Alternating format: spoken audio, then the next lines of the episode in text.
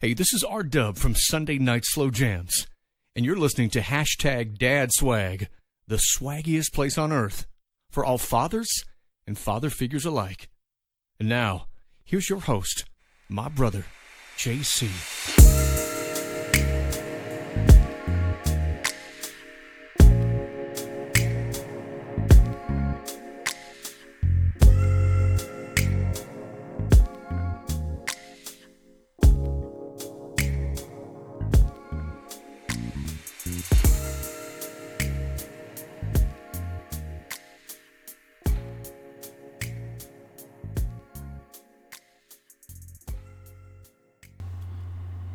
Good, what's good, my dad's white peeps?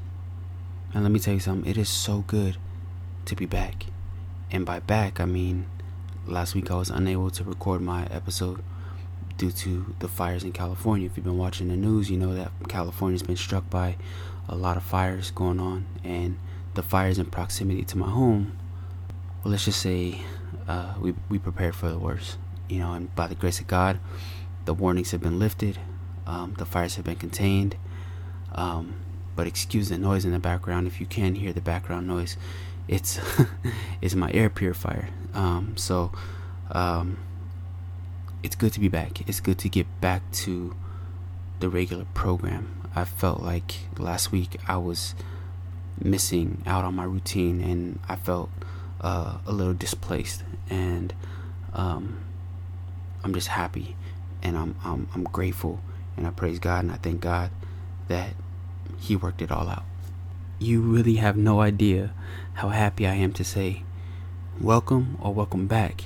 I am your host JC, and you are listening to the hashtag Dad Swag podcast, season 1, episode 10. We finally made it to the 10th episode. That is a milestone for me. I have enjoyed every step of this journey, and it's only going to get better. It's only going to get more exciting. I can't wait to continue on to the next 10 and the next 10. You know, I want to start this episode. I want to talk about fatherhood and stages of fatherhood, etc. But in good conscience, man, I I'm heavy today. I'm heavy today with everything that's going on in the world. All the hate, all the hurt, all the selfishness, all the bitterness the natural disasters, the fires, the hurricane. I'm I'm heavy today. So if you don't mind, I posted a prayer on my Facebook and I'd like to share that with you now before I jump into the podcast. I just want to open the podcast today with a prayer. So, if you're listening, if you can, if you would bow your head, close your eyes, or just focus on what the prayer is about, then um, I'd appreciate it. Gracious and merciful Father God, I humble myself before you in hopes that others who may see or hear this will also agree, and therefore we will virtually gather and agree on your word and, and your promise. Since your word says, where two or three shall gather, there you will be in the midst. I personally am a testament that prayer changes things because there is strength in prayer. I lay my transgressions at your feet, at your throne, at your cross, and present myself to you in faith. You, Father God, parted the Red Sea. You raised Lazarus from the dead. You said, Peace be still, and calm the storm. Our world has been rocked this year our country ravaged by hate and selfishness. Even in this post, even in this prayer, my brothers and sisters will say amen in agreement, but still hate each other because of their differences. There just seems to be a lot going on right now, Lord. Now, you know my heart. You know I'm not perfect. Though my faith is strong, my flesh is weak. But I'm not just weak, Lord. I'm tired.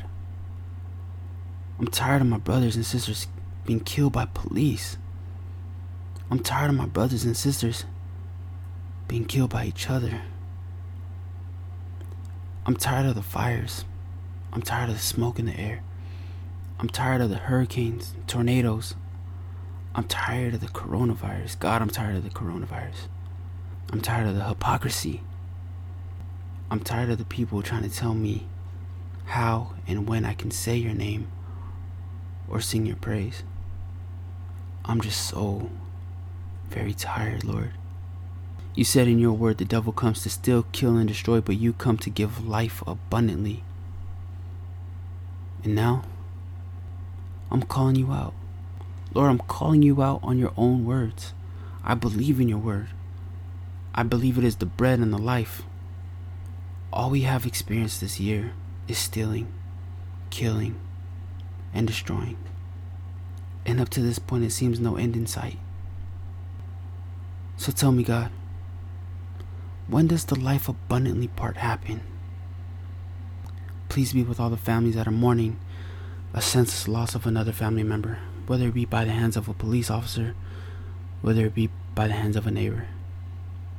Please be with everyone in the Gulf Coast. Where do we go from here, Lord? you ask us to trust and obey, but it's not that easy. What are we trusting? What are we obeying? We're confused as a nation. We're confused as a people. We're confused as the world. We don't know who to trust or who to obey because we're too busy putting our faith and our trust in man when we should be putting our faith and trust in you. We could really use your guidance. We could really use your grace. We could really use your favor. We're tired. We're weak. We're angry. We're scared. And we're lost. Please. Help us find our way back.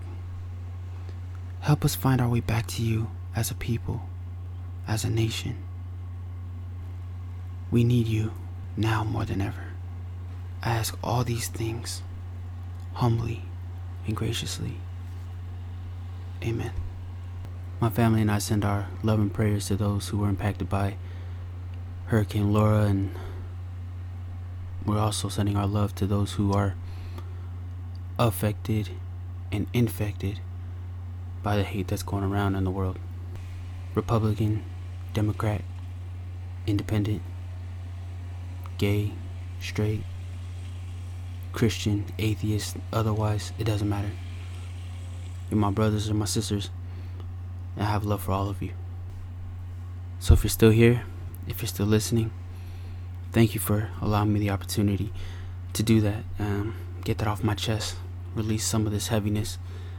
As a Christian, as somebody who says he loves you and supports you and wants to empower you and uplift you, the best way I know how to do that is pray for you. So, with that being said, let's jump right in. Season 1, Episode 10.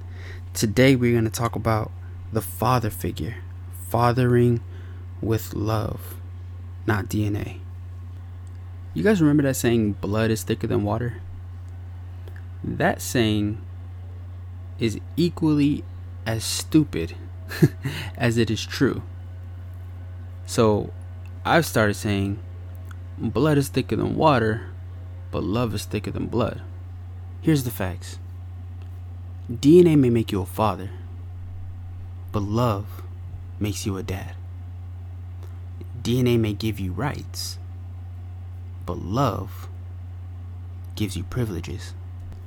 Like I've said in a previous episode, for all you men out there who choose to love a child that does not have your DNA, that does not look like you, that you didn't have the pleasure in creating, but you're taking on the responsibility of raising. I have the utmost respect for you. Whether you've gotten to a place where this child or these children love you and respect you enough to call you dad, or whether you're in this place where this child or these children have the you're not my dad mentality, I still respect you the same. Whether you've chosen to be an adoptive father, whether you're stepping in as a stepfather, or you're a godfather, all these titles have father in them, and with that, they all have a certain responsibility that come with them. Responsibilities that someone has lost or given up one way or another. So again, for you to step in and willingly take on that responsibility, man, I feel like you were built different. You are a special kind of man. You're a special kind of human being. Now, whenever I discuss hashtag dad swag, you know, the podcast or the movement, etc., for the sake of like interview purposes, I always say the same thing. I always say hashtag dad swag is about iron sharpening iron. The mission is to change the perception of fathers and father figures by changing the narrative of fatherhood. Now, by now, we know what a father is or isn't, right? But what's a father figure? And we've discussed um, stepfathers, adoptive fathers, and godfathers. But a father figure expands even further than that. You know, a father figure is a variety of things. It could be a relative, it could be an uncle, it could be a grandfather, it could be a teacher or a youth leader, a pastor, a coach, even. If you were speaking life, if you were providing love, if you are um, investing time in creating memories and building character, if you were standing in the gap between a child and fatherlessness, be it temporary or permanent, you're a father figure. Now, I know I may take some heat from this but understand this is just a matter of opinion, and I do believe that it's definitely circumstantial. But in some instances, the father figure role is or can be the most important role in a child's life, and ultimately the role with the most pressure amongst the parenting positions. Now, before you get mad at me, fill me out on this. As a father figure, as any of the type of father figures that I named, you're facing an uphill battle an unfair battle, needless to say, but definitely uphill. And again, I said it's circumstantial. I know that some circumstances are different than the others, but in general, you are facing an uphill battle. You have to show this child or these children that they are a blessing and not a burden.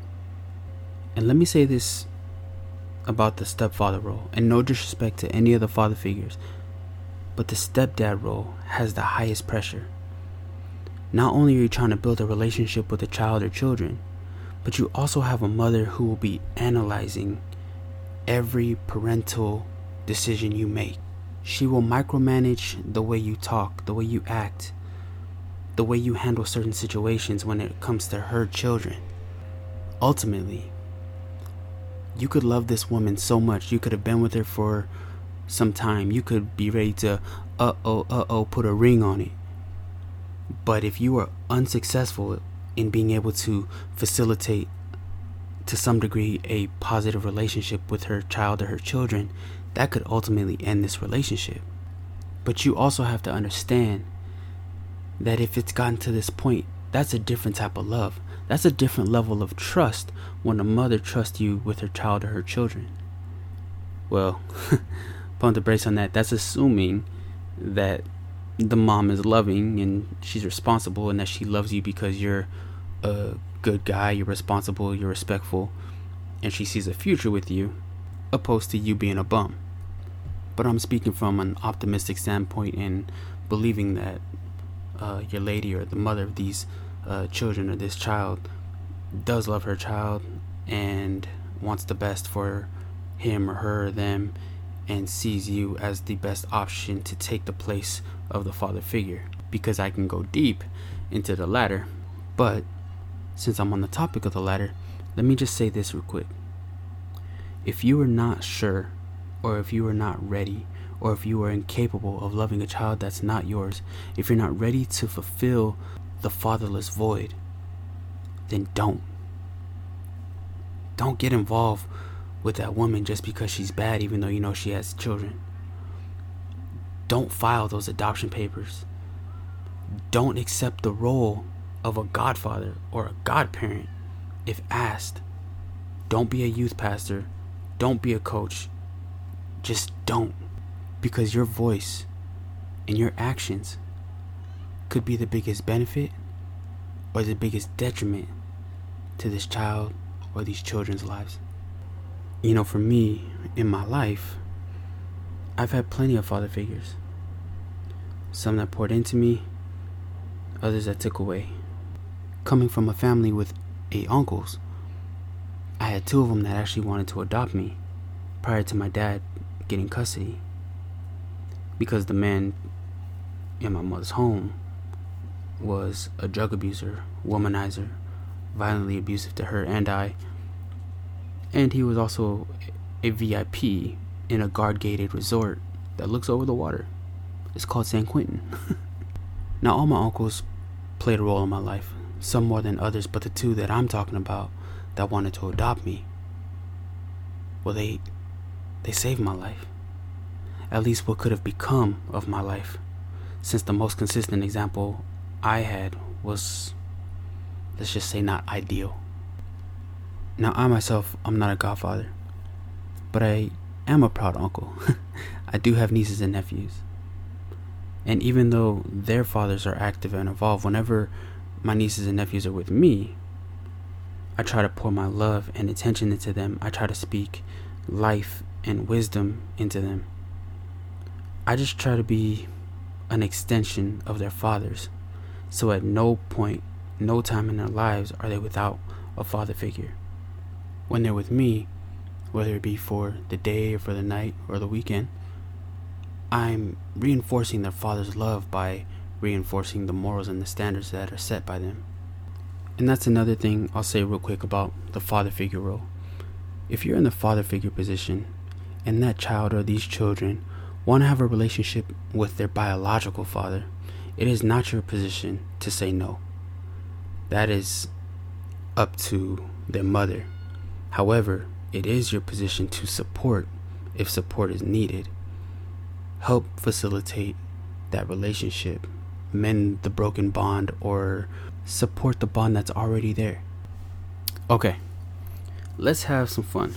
Let's look at some of the more iconic father figures in my lifetime, and maybe one that's not so much in my lifetime. Let's look at the sitcom This Is Us. There's two father figures in that show. You have Jack Pearson, and you have Kevin Pearson. The reason I say Jack Pearson is he is the father and a dad to Kate and Kevin, who are his biological kids, and he adopted Randall. And please don't get mad, I understand that he adopted Randall from birth and raised him and loved him as his own, and, and I'm not minimizing that. But the fact of the matter is, later on in the season, Randall has a, a relationship with his biological father, Jack is a dad, but he's Randall's father figure. Kevin, on the other hand, who is Randall's adoptive brother, is the father figure to Randall's daughters. Whenever they can't talk to their dad, they call Uncle Kevin and they know that they're going to get the answer that they want to hear or need to hear. But it's a little different when it's coming from somebody that's not your biological father.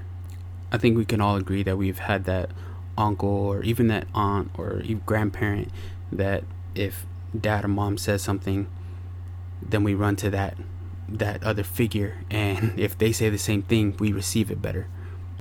Okay, let's look at a few more. Um, Carl Winslow.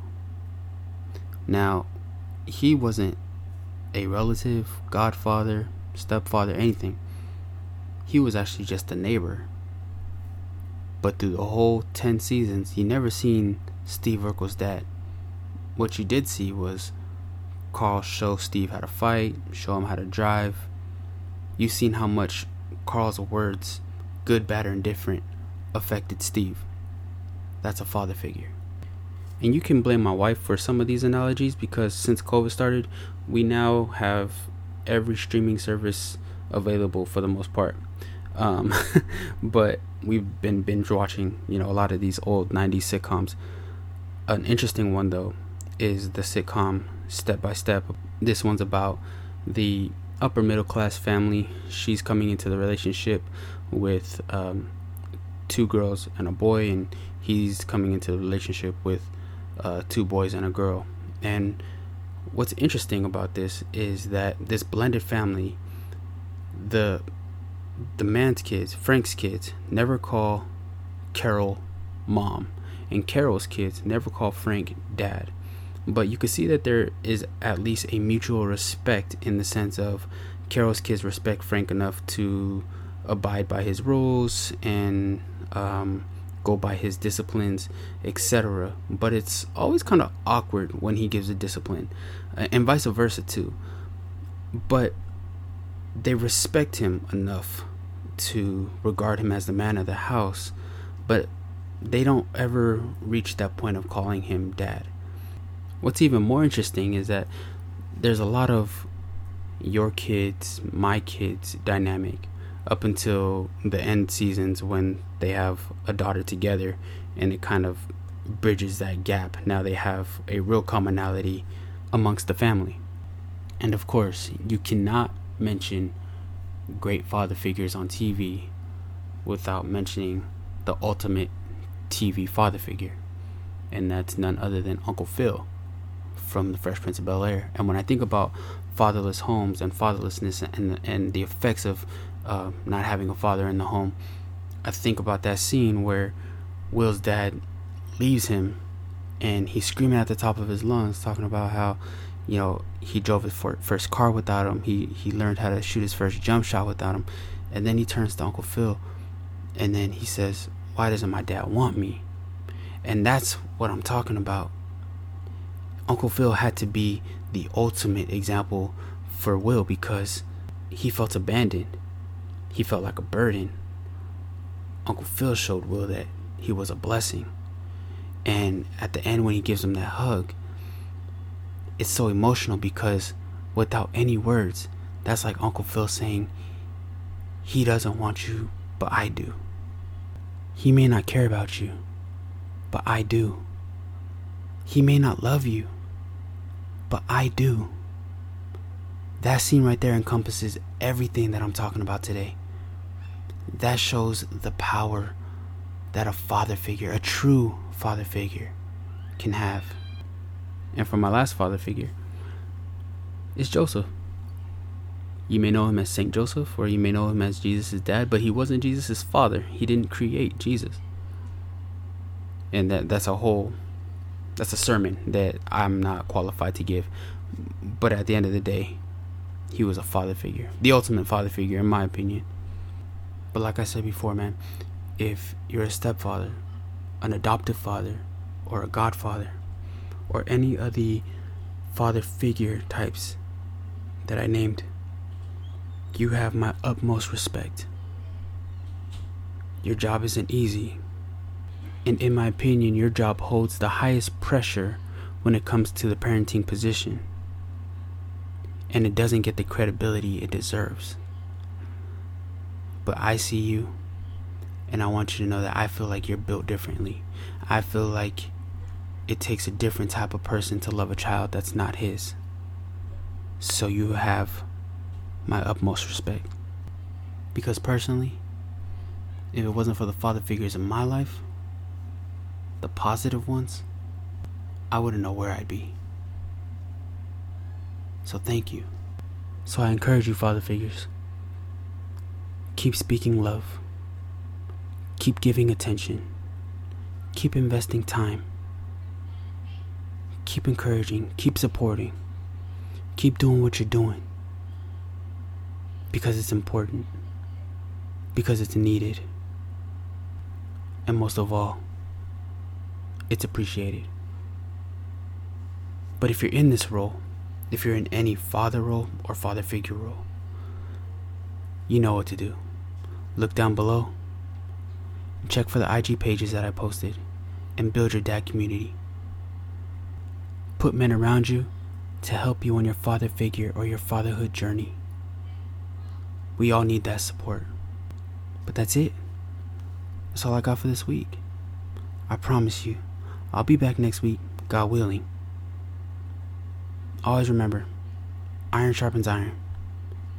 And until next time, love and blessings to you and yours, from me and mine.